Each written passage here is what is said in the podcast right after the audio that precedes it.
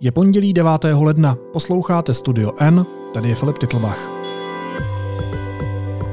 Dnes o tom, proč byl Andrej Babiš zproštěn obžaloby.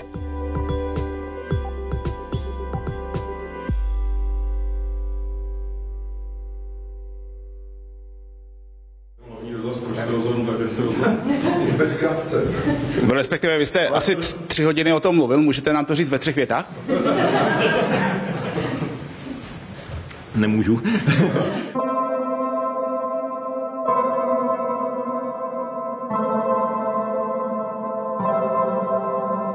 Mám obrovskou radost, děkuju hlavně rodině, děkuju eh, Monice, že to i celá rodina, i děti eh, se mnou prožívali.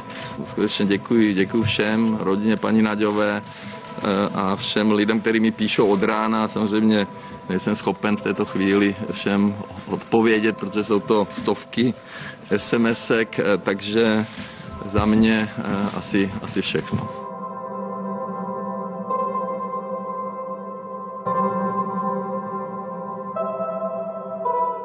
Andrej Babiš uspěl u soudu. Pražský městský soud dnes expremiéra a kandidáta na prezidenta i jeho někdejší poradkyní Janu Naďovou nepravomocně osvobodil v kauze Čapí hnízdo. Ta se týká 50 milionové dotace na stavbu tohoto kongresového areálu. Podle soudce Jana Šota není skutek popsaný v obžalobě trestným činem. Hosty podcastu jsou teď reportérka a reportér deníku N Zdislava Pokorná a Lukáš Prchal, kteří soud bedlivě několik dní sledovali. Zdíšo Lukáši, ahoj, vítejte. Ahoj. Ahoj Filipe.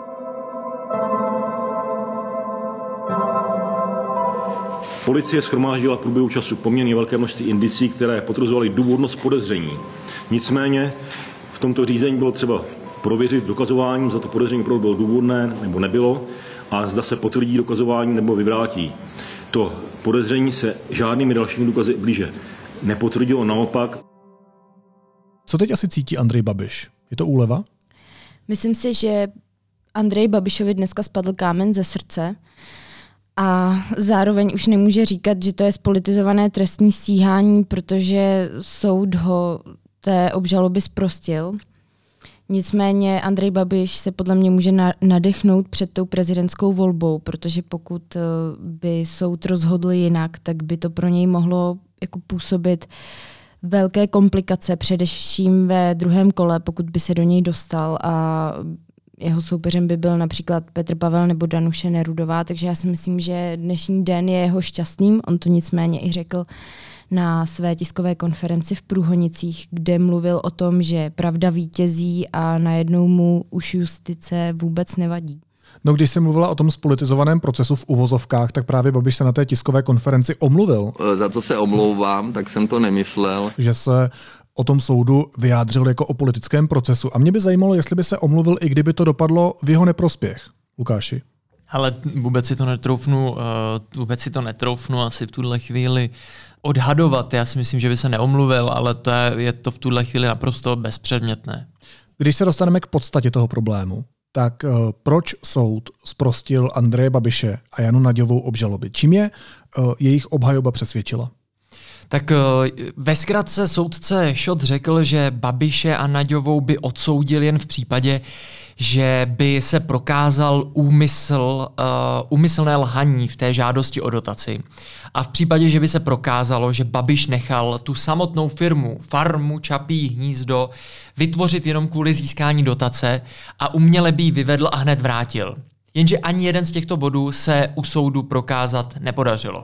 Soudce Šot zmínil jako zásadní pro to svoje rozhodnutí, respektive pro rozhodnutí soudu, výpověď jednoho ze svědků. Zaznělo tady několik důkazů a nejdůležitější byla výpověď jednoho ze svědků, kterou jsem podrobně rozebíral. Z nějž vyplývá, že se nejednalo o účelové vytvoření společnosti, vytvoření zdání společnosti pouze za účelem získání dotace nebo primárně za účelem získání dotace, že skutečně se nejednal o jeden kontinuální projekt Agrofertu či Andreje Babiše, O kom mluvil? Co tam bylo tak zásadního? No soudce Jan Šot dneska zmínil jako klíčovou výpověď právě stavebního technika eh, firmy Čapí hnízdo Jana Bareše, který paradoxně byl celý loňský podzim napadán obhajobou Andreje Babiše a to z toho důvodu, že údajně nemluvil pravdu nebo nějaké věci zkresloval a neříkal je tak, jak byly. A právě to jeho svědectví přispělo tomu, že Andrej Babiš je zproštěný té obžaloby, protože on jako jediný z těch svědků eh, dokázal časově zařadit vlastně ten celý příběh eh, do toho konstruktu, jestli se jednalo o nějaké úmyslné založení té farmy Čapí hnízdo a jaké byly motivace těch jednotlivých jako lidí, jo? Protože co ta obžaloba kladla Andrejovi Babišovi za vinu, bylo to, že celá ta konstrukce vznikla proto, aby mohli podvodně získat 50 milionovou dotaci. Jan Bareš nicméně byl na začátku toho projektu, byl v kontaktu s Andrejem Babišem a vypověděl, že Andrej Babiš a holding Agrofert chtěli nebo měli v plánu udělat projekt Farmu Čapího hnízda, potom ale od toho dali ruce pryč, že to vlastně nechtějí. A Andrej Babiš scháněl jako možné kupce toho celého projektu nebo jak by se to dalo vyřešit jinak. A Babišova rodina ho měla požádat, že by chtěli, aby ten projekt měli i nadále, ale aby oni ho měli v moci když to tak řeknu, a aby se v tom mohla angažovat eh, Monika Babišová, expremiérová manželka a také jeho dcera Adriana, která dle jeho slov chtěla začít podnikat.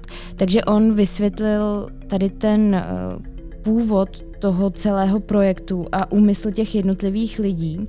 A pro soudce Jana Šota právě tady to jeho svědectví bylo nejen klíčový, ale i důvěryhodný. A to z toho důvodu, jak už jsem říkala, že Babišová obhajoba se ho snažila znevěrohodnit, protože on nemluvil uh, třeba pro pro ty obhájce úplně dobře o obžalovaných. Teď už jsou teda zproštění o Andrej Babišovi i Janě Naďové. Janu Naďovou třeba označili jako lobbystku, která lobovala za tu dotaci. A Andrej Babiše vlastně několikrát spojoval s tím, že to byl jeho srdeční projekt, ta farma Čapího hnízda, ale tady ty věci, jako v úmyslu spáchat trestní čin, podle mě teda nic nezaj, jako neznamenají a to dal zapravdu dneska i soudce Jan Šot. Takže proto byl ten Jan Bareš tak důležitý. A navíc ta jeho svědecká výpověď se shodovala i s dalšími svědeckými výpověďmi a on byl klíčový i z toho důvodu, že dokázal časově přesně zařadit ty uh, jednotlivé body v roce 2007 až 2008, kde ta farma Čapí hnízdo se vyněla z holdingu Agrofert a všechno to vlastně sedělo i podle svědeckých výpovědí i té protistrany. Takže proto Jan Bareš je tak klíčový a mě osobně to docela překvapilo. Proč tě to překvapilo? No, já jsem, já jsem nečekala, že ta jeho výpověď bude tak důležitá pro zasazení toho kontextu, co se dělo v roce 2007 a 2008. Já jsem myslela, že vlastně tady ten prvopočátek uh, toho úmyslu, takže nestojí případně jenom na svědecké výpovědi Jana Bareše, ale že tam je, uh, že tam je daleko více hlasů, kteří by tady to mohli nějakým způsobem ucelit. Takže proto mě překvapilo, že byl dneska zmíněn jako klíčový svědek právě jenom Jan Bareš, protože i jako řada jiných svědků jako komentovala, jak to celé vznikalo, ale je teda pravdou, že vlastně Jan Bareš eh, byl u toho projektu od samého začátku a komunikoval s Andrejem Babišem o tom projektu velmi intenzivně, ale nejenom s ním, ale i s tou jeho rodinou, proto byl tak důležitý. A musím teda uznat, že jsem na něj trochu zapomněla, tak možná i proto to pro mě bylo dneska překvapivé, že právě on byl ten klíčový svědek. A je pro vás překvapivé, že tedy to, jak vzniklo Čapí hnízdo, nebylo účelové, jak konstatoval soud, a teď už tedy oficiálně víme, že to nebyl dotační podvod, Lukáši? Hele, já ti na to asi neumím odpovědět, jestli, jestli jsem překvapený nebo ne, protože uh, ono vlastně my jsme do určité míry počítali s tím, že k něčemu takovému může dojít už na základě toho, jakým způsobem k celé té kauze přistupovalo dlouhodobě právě státní zastupitelství, respektive uh, žalobce Šaroch, který už jednou uh, celou tu kauzu vlastně pohřbil a uh, znovu ji musel došetřit už teda s mnohem menším počtem obviněných a uh, celou dobu se vlastně jako ukazovalo, že on sám tomu případu nevěří. A takže když si zdal dohromady tyhle ty věci a uh, dnes jsem slyšel to odůvodnění uh, soudce, který je velmi respektovaný a vážený, tak uh, jsem si vlastně říkal, aha, to asi vlastně dává smysl v tuhle tu chvíli. Babiš ani Naďová si dneska ten uh, rozsudek nepřišli poslechnout. O čem to svědčí? Čekal Babiš, že dostane podmínku, jak navrhoval Šaroch? Eh, těžko říct, co se honilo hlavou Andreji Babišové, ale jenom z těch posledních dnů eh, z té závěrečné řeči, kterou přednesl soudu v pátek a den předtím uh, přednesl soudu svou výpověď, stejně tak Naďová, tak on neustále mluvil jenom o tom, že se jedná o politický proces. A mě, na mě to trochu působilo tak, že už dopředu se snaží, pokud by ho soud nesprostil, tak tady narýsovat tu linku, je to všechno kampaň, je to politický proces, je to politický jako trestní stíhání, já za nic nemůžu a furt to opakoval. Z toho to na mě působilo tak, že si myslel, že to nedopadne tím sproštěním, protože neustále potřeboval nejen sám sebe, ale i své okolí, možná i své voliče ubezpečovat v tom, že se jedná o politický proces a o politickou kauzu. Takže podle mě Andrej Babiš tohle upřímně moc nečekal.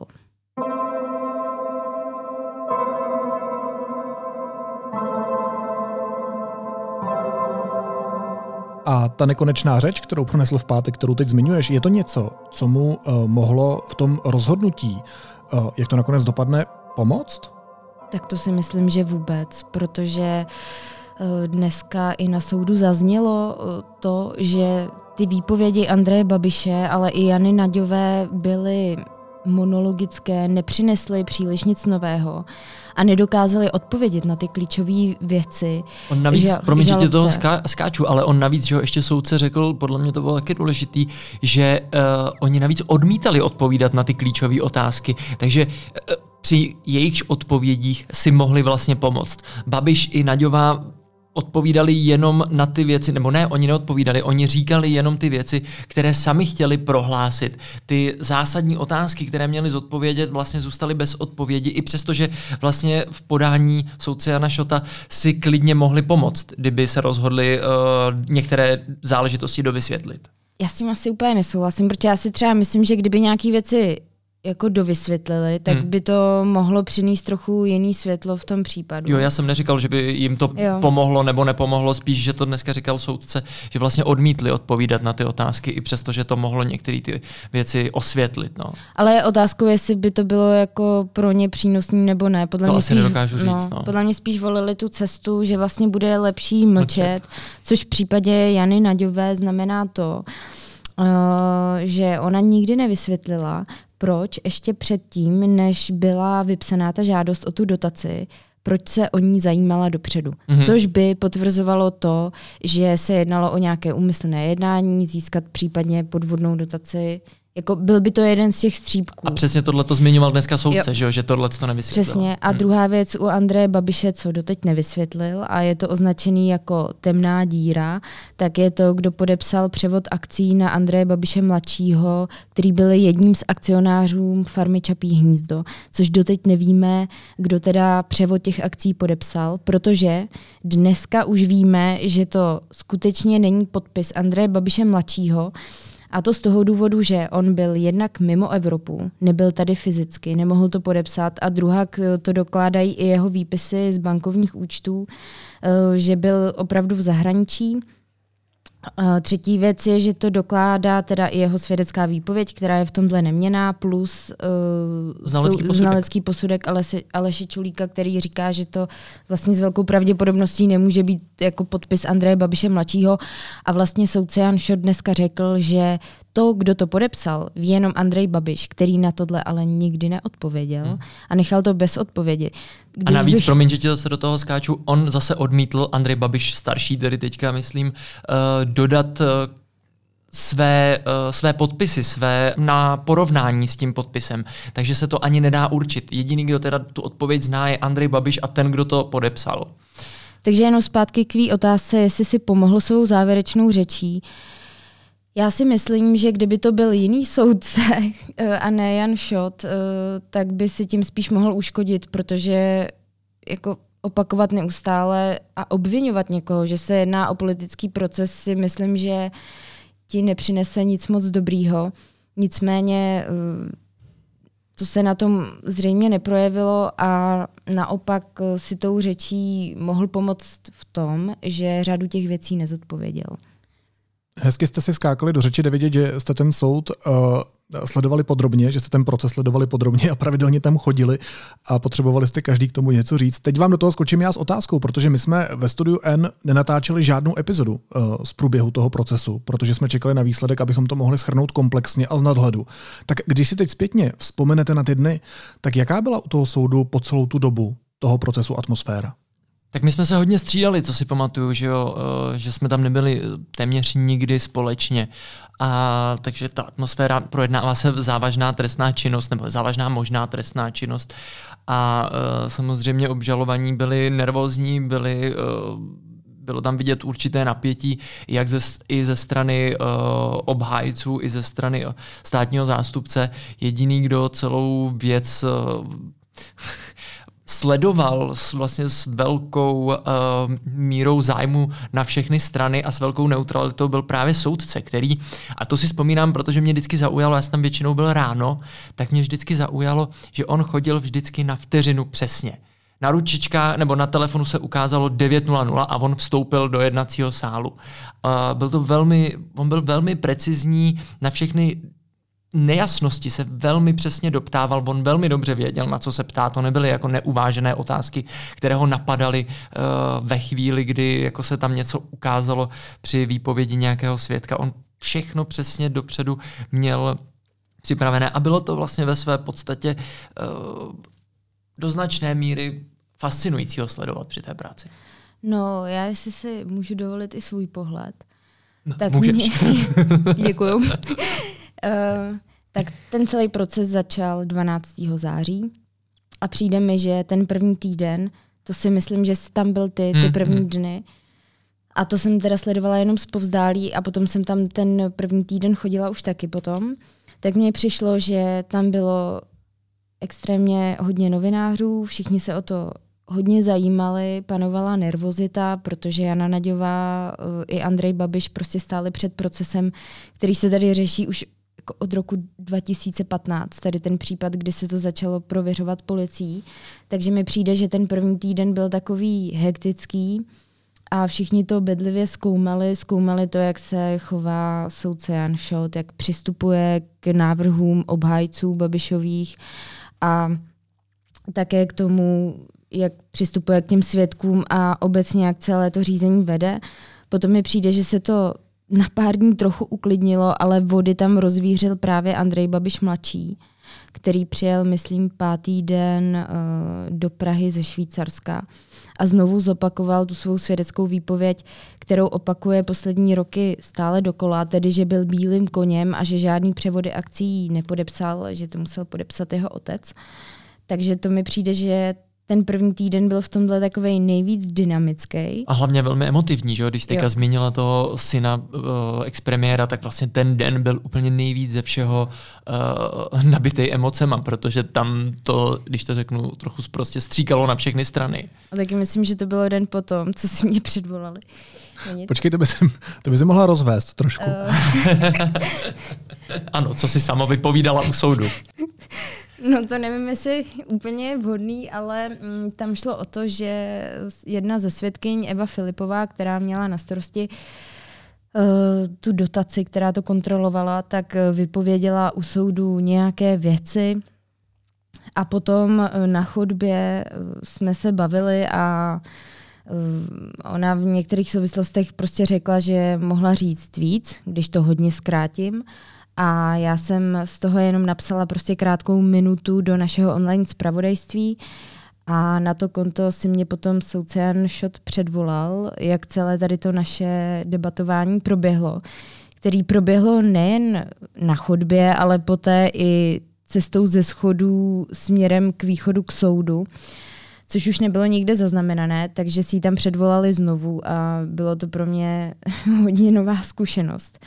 E, tak ale to je ten první týden. Potom druhý a třetí týden tam chodili e, svědci, kteří se jednak účastnili přímo e, jako toho projektu a potom tam byli úředníci z ROPu, kteří teda administrovali tu Eh, dotaci a přidělili jí. Byl tam například Jaroslav Faltýnek nebo někdejší hejtman středočeského kraje pan Bendl, současný poslanec ODS, takže tam prostě často zaznívaly svědecké výpovědi, že Andrej Babiš jezdil na farmu, že k tomu měl jako srdeční vztah, že to byl jako jeho projekt, ale to stále jako neznamená nic, že spáchal trestný čin a že úmyslně získal dotaci. Jo. To mi právě přijde, že se hodně v médiích jako zaměňovalo, že všichni, že všude si viděl prostě titulky a Babiš, srdeční záležitost, farma Čapí hnízdo, ale to jako tady v té trestní rovině jako nemusí vůbec nic znamenat, což se teď ukázalo, že ani neznamená. Uh, a potom, jak už zmiňoval Lukáš, v průběhu toho soudního procesu bylo nejvíc emotivní to, když došlo na syna expremiéra Andreje Babiše.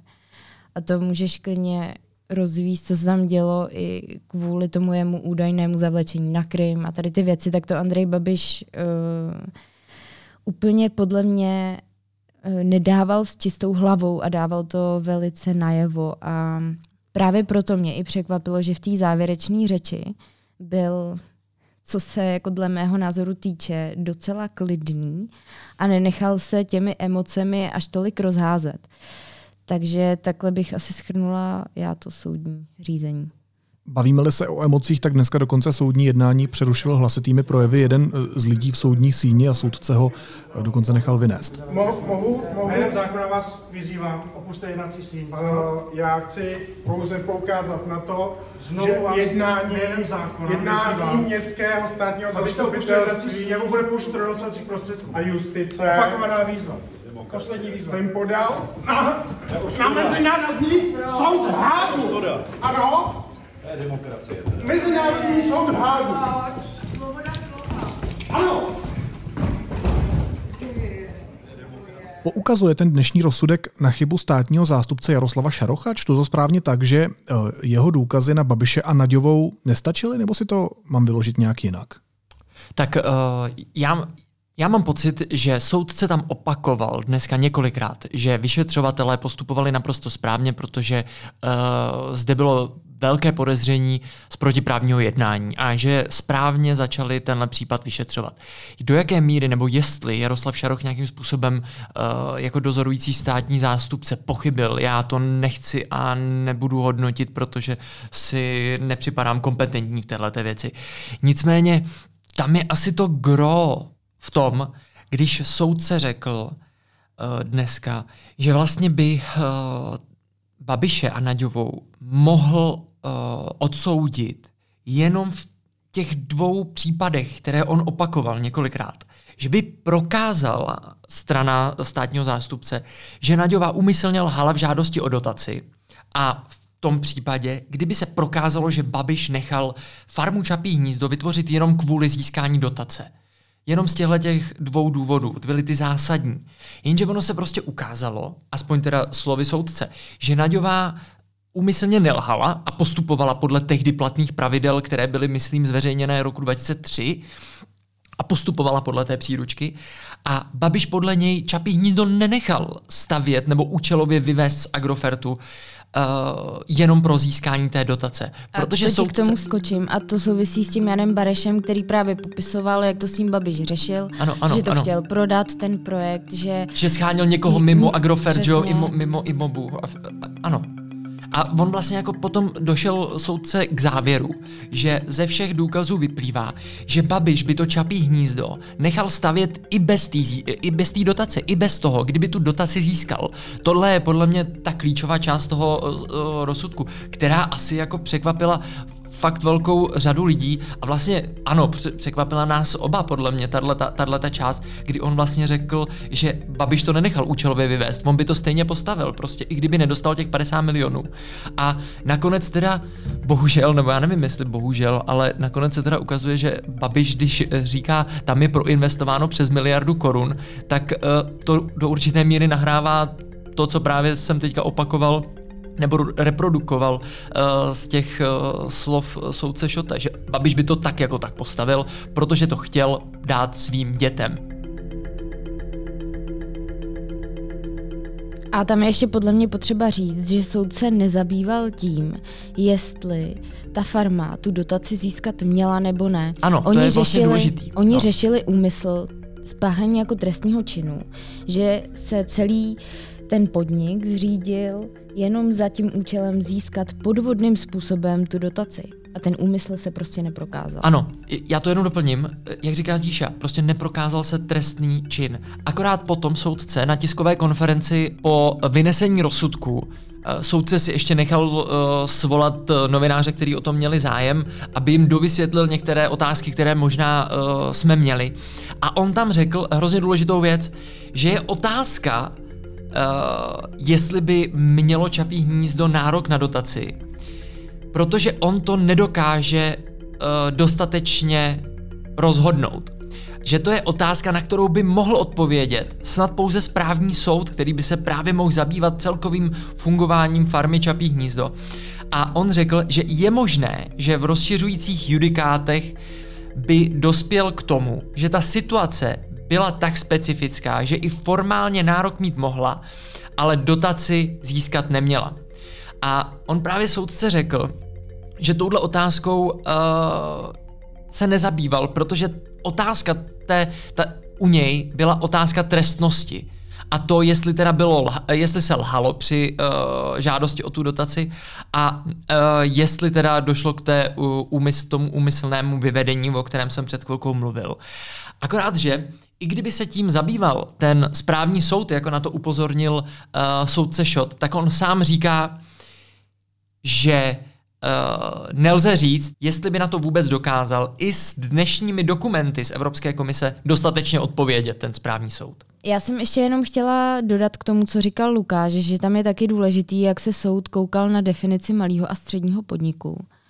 A to je extrémně důležitý, protože mám pocit, že v posledních letech, kdy se ta kauza tady celou dobu v médiích probírala, tak se na to kladl extrémní důraz, že přece ta kauza je jasná a to z toho důvodu, že farma Čapí hnízdo nesplňovala podmínku té žádosti té dotace, protože není malý a střední podnik. A to z toho důvodu, že farma Čapí hnízdo je nejen personálně, ale i finančně propojena s holdingem Agrofert. Proto se například řešila i ta reklama a další věci, protože Agrofert platil farmu uh, skrze vlastně ty peníze to souvisí zase s další kauzou údajných daňových podvodů na té reklamě na farmě Čapího hnízda, kdy Agrofert financoval farmu a farma tvrdila, že ty peníze byly určeny pouze za tou reklamou. No a my vlastně tady z toho konstruktu jsme celou dobu, dle mého názoru, špatně vyvozovali, že to je přeci teda jasný, že ta farma na tu dotaci neměla prostě absolutně žádný nárok a to tady z toho důvodu. No a dneska u soudu zaznělo, že to, že jsou podniky personálně a finančně propojené, tak podle závěru Evropské komise z té doby není relevantní, protože se tam posuzuje hlavně otázka, jestli uh, si ty podniky malé a střední konkurují na těch trzích a zároveň jsou propojený s nějakým velkým holdingem, což se tady v tom případě nestalo. A farma Čapí hnízdo nekonkurovala na těch daných trzích jiným malým společnostem, který byly spojený s Agrofertem.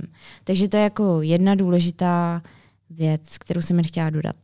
My jsme dneska slyšeli několika hodinové vysvětlování Jana Šota. Co ten rozsudek říká o Janu Šotovi? Že je to přísný a poctivý soudce? A nebo se spíš bavíme o šikovných právnících, kteří z toho Andreje Babiše vysekali? Máš tam nějakou jednodušší otázku? Možná později. Hele, já, já na to nedokážu asi úplně jednoduše odpovědět, ale bez stručnosti bych chtěl říct, že já si myslím, že soudce Jan Schott není uh, z těch řad soudců, kteří by se nechali ovlivňovat nějakými zkušenými právníky. Je to člověk, který uh, soudil už takhle mediálně známé velké kauzy, jako třeba uh, kauzu Víta Bárty. A uh, on sebou nenechá, nenechá lámat z jedné strany na druhou. On si poslechne názory všech stran, ale jak jsme dneska viděli, on umí opravdu skvěle analyzovat a vyhodnocovat ty uh, výpovědi a důkazy, které má před sebou. A do značné, do maximální míry doufám, uh, i nestraně.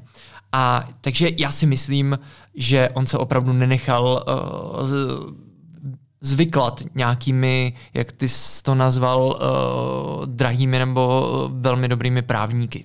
Já si myslím, že k tomu je jenom potřeba dodat, že Babišovi právníci to dělali relativně chytře, oni po malých krocích a pomalu a pečlivě se snažili vyvrátit nebo znevěrohodnit ty jednotlivé uh, vlastně části té obžaloby, jednou z těch věcí, na kterou oni brali velký zřetel, tak je právě definice toho malého a středního podniku a to, zda si ty subjekty spadající pod Agrofert, v tu dobu to tak teda nebylo, jak už jsme vysvětlovali, že to bylo jenom propojení skrze peníze a personálie, tak jestli si právě konkurovali s jinými subjekty propojený s tím Agrofertem na těch jiných trzích.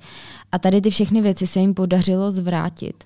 A bylo vidět u toho soudu, že se snaží uh, jako mermomocí třeba znevěrohodnit i některé ty svědky, kteří, jak se dneska ukázalo, nebyli až tak relevantní, protože to, že někdo říká, že Andrej Babiš má rád farmu Čapí hnízdo, prostě pro tuhle kauzu nic neznamená.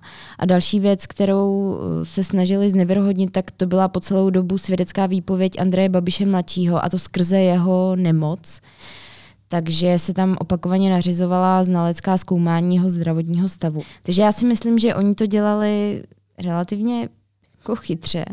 A dneska, když eh, byl vynesen rozsudek a novináři se ptali Eduarda Bruny, což je obhájce Andreje Babiše, jestli čekal, že bude eh, ten závěr takovýhle, tak on říkal, že to upřímně prostě vůbec nečekal.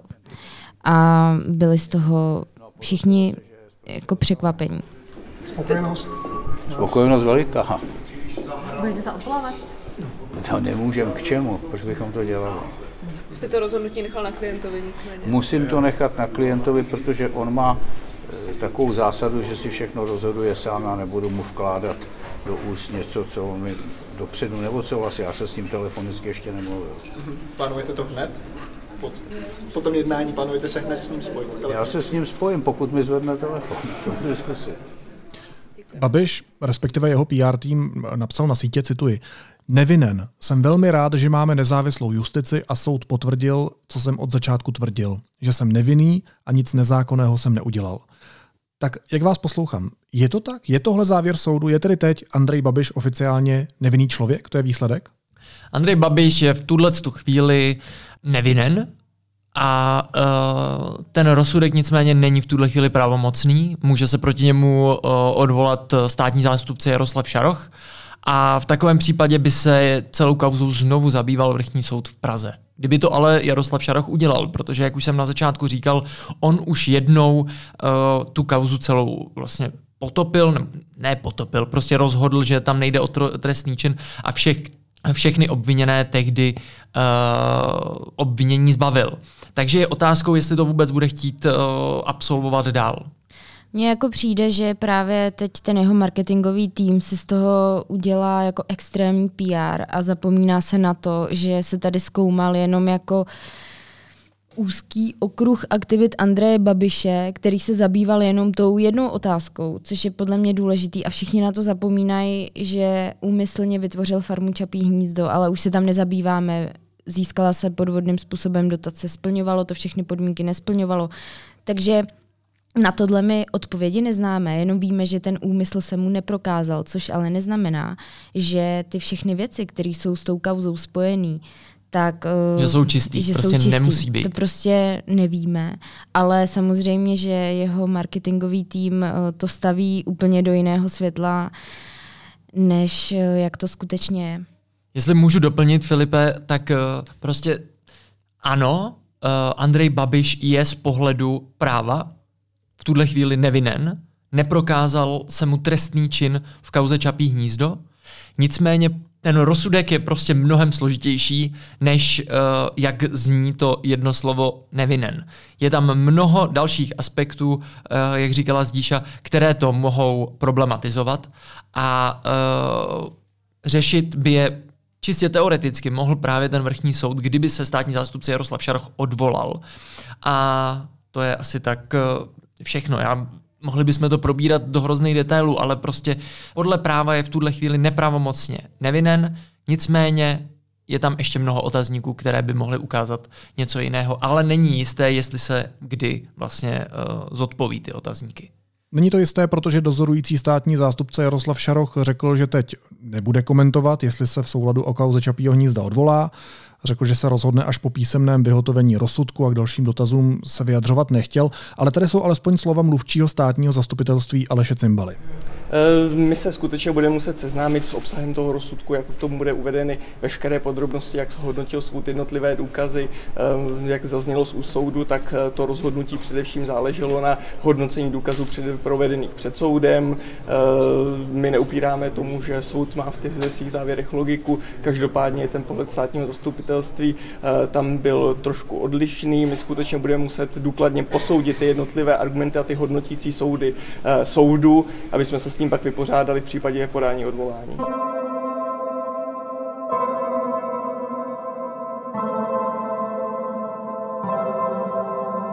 Co ten výsledek, co ten verdikt bude znamenat pro Babišovu kandidaturu na prezidenta?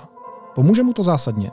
My nejsme asi ti praví, kdo by na to měli odpovídat, ale eh, pokud chceš nějaký názor a pokud eh, chceš slyšet jako reprodukci toho, jak jsme to dneska probírali, respektive naši kolegové to probírali uh, s politology a jinými mm, lidmi, kteří se v tom oboru dokáží takhle rychle zorientovat, tak odpověď je, že samozřejmě pro některé ty nerozhodnuté voliče to může být důvod, proč jít k volbám, ale zásadně to ty volby, respektive třeba účast ve volbách, uh, ovlivnit nemá. Ale může to, může to hrát velkou roli v tom druhém kole, protože, jak říkal Lukáš, část Babišových voličů je velice nerozhodných a právě tato kauza jako pro ně byl argument, proč ho třeba nevolit. A tím, co se dneska stalo, tak je to argument, proč ho případně ve druhém kole podpořit. Takže uh, já si myslím, že v tom druhém kole mu tohle hodně může nahrát. Otázkou ale je ještě jedna věc, nad kterou jsem přemýšlela. On přece celou dobu, celou svoji politickou kariéru od, od roku 2017 dobře, teda on je v politice díl, ale ta kauza se prostě naplno hmm. rozběhla v roce 2017 tak on to staví na tom, že je vlastně obětní beránek, že si tady na něm spikl systém a i kvůli tomu ho ty voliči přece volí, nebo hmm. ta část, ta masa, že prostě ten systém ho tady úplně zlinčoval. Hmm. Tak jsem spíš jenom dneska přemýšlela, jestli i tohle případně nemůže hrát roli proto, že může o část voličů přijít kvůli tomu, že je nevinen ale nevím, jako spíš ne, ale nemyslím si, že to je až tak jednoznačný, že díky tomu, že teda je zproštěný té obžaloby, tak mu to automaticky může jenom pomoci. Ale nejsem na to žádný expert, jenom jsem nad tím takhle nahlas přemýšlela. Já si říkám, že to může být problém v kampani pro eh, Petra Pavla, pokud hypoteticky se dostane do druhého kola Petr Pavel a Andrej Babiš, pak eh, generál Pavel ztratí ten terč v podobě téhle kauzy, protože ten druhý zásadní terč, a eh, to je členství v KSČ, on použít nemůže, vzhledem i ke své vlastní minulosti. Danuše Nerudová by ještě mohla mít tohle jedno téma. Jako to je určitě pravda, že to bude hrát uh, roli tady v těch jako argumentačních válkách. Nicméně já mám pocit, že oni to teď spíš staví tak, že ačkoliv je uznán nevinné, nevinným, tak my ho přesto porazíme. A myslím si, že spíš budou poukazovat na, na to, co se dělo v době jeho vládnutí, kdy byl předsedou vlády od roku 2017, eh, protože jeho vláda mm, zažila x krizí, jednou z nich byla pandemie, takže já si spíš myslím, že se vrátí právě k éře, kdy vládl a za jehož éry se děly třeba věci, které nebyly úplně v pořádku. Možná ještě taková jedna osobní otázka. Já jsem říkal, že v pátek měl Andrej Babiš nekonečnou řeč, ale i soudce Jan Šot měl dneska několika hodinovou nekonečnou řeč. Jak se vám vlastně dařilo se v tom všem orientovat? Těžko. Jak to myslíš? Eh, bylo to hrozně, uh, hrozně těžký, protože uh, on navíc dnes soudce Šot mluvil hrozně rychle, děsně drmolil, uh, říkal slovo za slovem, bylo to fakt jako palba z kanonu, respektive ze samopalu. A Uh, třeba já osobně jsem některé ty pasáže, kde on vysvětloval i uh, to odůvodnění zprošťující, uh, tak jsem pochopil, až když jsem si to celé pustil později odpoledne znovu. Takže jako a já si myslím, že jsem nebyl jediný novinář v té soudní síni, který prostě potřeboval si to pustit nebo, uh, znovu nebo si přehrát některé ty části opakovaně, aby pochopil, jak to přesně soudce myslel. Bylo to fakt složité a uh, já třeba jsem tam dneska měla problém s tím, že uh, že mě překvapilo ta jeho argumentace vůči státnímu zástupci a vlastně jsem si musela nějakým způsobem dohledat, jak to jak to tehdy bylo v roce 2019, kdy vyšetřovatelé byli pro, aby se tehdy už podala obžaloba, ale státní zástupce Šaroch to zprostil. A až zastavil. Zastavil, zastavil, pardon. A až prostě o nějaký delší jako časový úsek napsal tu obžalobu, která se nesla trochu v jiném duchu, než eh, vedli celý ten případ eh, vyšetřovatele. A tady ten rozpor uh, mi trochu trvalo, než mi to došlo, protože jsem vůbec nevěděla, že to je tak důležitý pro tu kauzu, jelikož jsem měla pocit, že těch posledních x let se tady jenom neustále vlastně píše nebo se předestírá k tomu, jak moc je to jasná kauza a Jenom jako dneska z toho, když jsme tam seděli několik hodin, tak mi došlo, jak moc je to komplexní a složitá věc a to hlavně z toho, jaký máš právní názor na ty jednotlivé věci v té kauze, ať už se to týká definice malého a středního podniku, uh, relevance na tom uh, trhu a prostě těch dalších věcí. Jo. Takže mně přijde, že jako možná uh, si to kladu za vinu i sobě, že se jsem to možná už v minulosti taky častokrát tu kauzu trochu zjednodušovala, ale až dneska mi fakt došlo, jak extrémně komplexní a složitá je. Uh, a proto, když jsem vyšla z toho soudu, tak jsem si to potřebovala taky celý poslechnout a přečíst znovu, aby mi to vůbec jako celý nějak docvaklo. Což uh, může být i daný mojí mozkovou kapacitou, ale to asi nechme stranou. naše mozkové kapacity nechme stranou. Ještě poslední otázka. Po dnešní kauze je Andrej Babiš nevinný, nepravomocně, ale rozhodně ne s čistým štítem. Tak s jakými dalšími problémy, kauzami se ještě musí expremiér a kandidát na prezidenta potýkat, kromě té, kterou jsme tedy dneska rozebrali? Tak uh, rozhodně to není jediný že škral, který má Andrej Babiš za sebou. V tuhle chvíli prostě čelí vyšetřování ve Francii kvůli uh, nákupu nemovitostí přes offshoreové společnosti.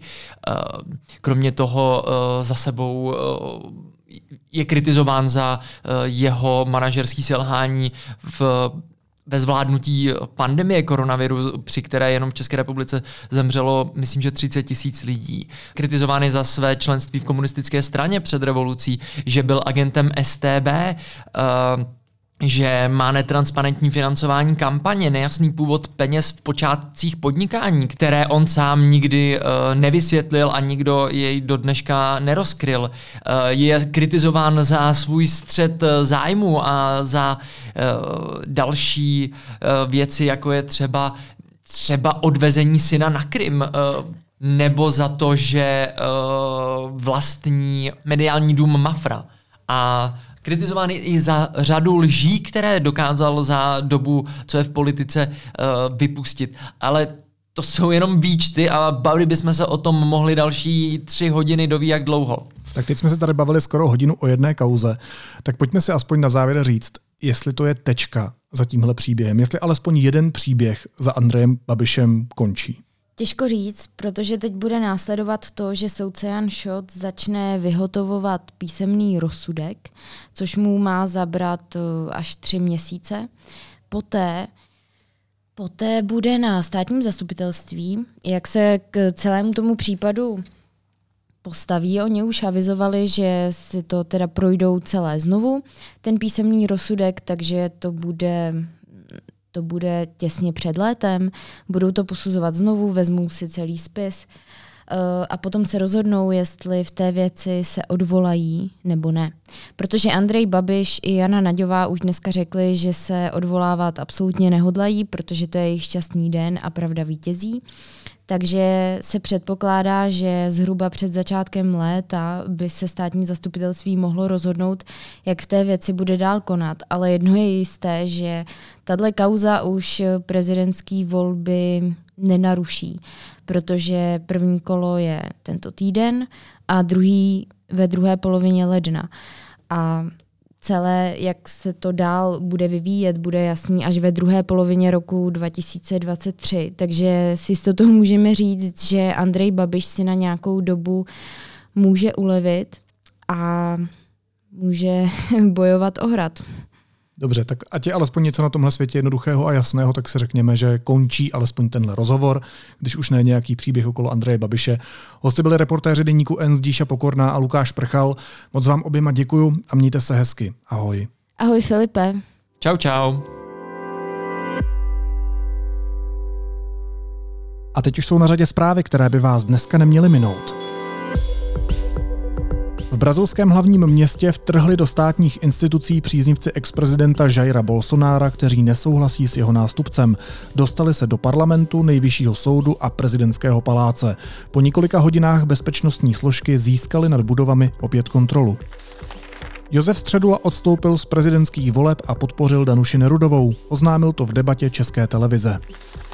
Nový volební model České televize ukázal, že do druhého kola by prošli Petr Pavel a Andrej Babiš. V problémech je Danuše Nerudová, která oproti prosinci značně oslabila. Ruská raketa S-300 zasáhla trh v ukrajinském Ševčenkovu v Charkovské oblasti. Šest lidí, včetně 13-leté dívky, bylo zraněno. 60-letá žena zemřela. A ode dneška hlásí názvy zastávek ve všech tramvajových linkách v Praze herec Jan Vondráček. Hlavní nádraží přestup na linky S a další vlakové spoje. Jeho hlas lidé vybrali v anketě. V této roli vystřídal Dagmar Hazdrovou, která byla hlasem autobusů a tramvají pražské integrované dopravy bezmála 30 let.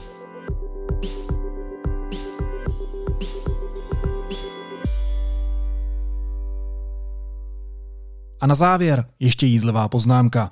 Myslíte si, že zažíváte v práci stres?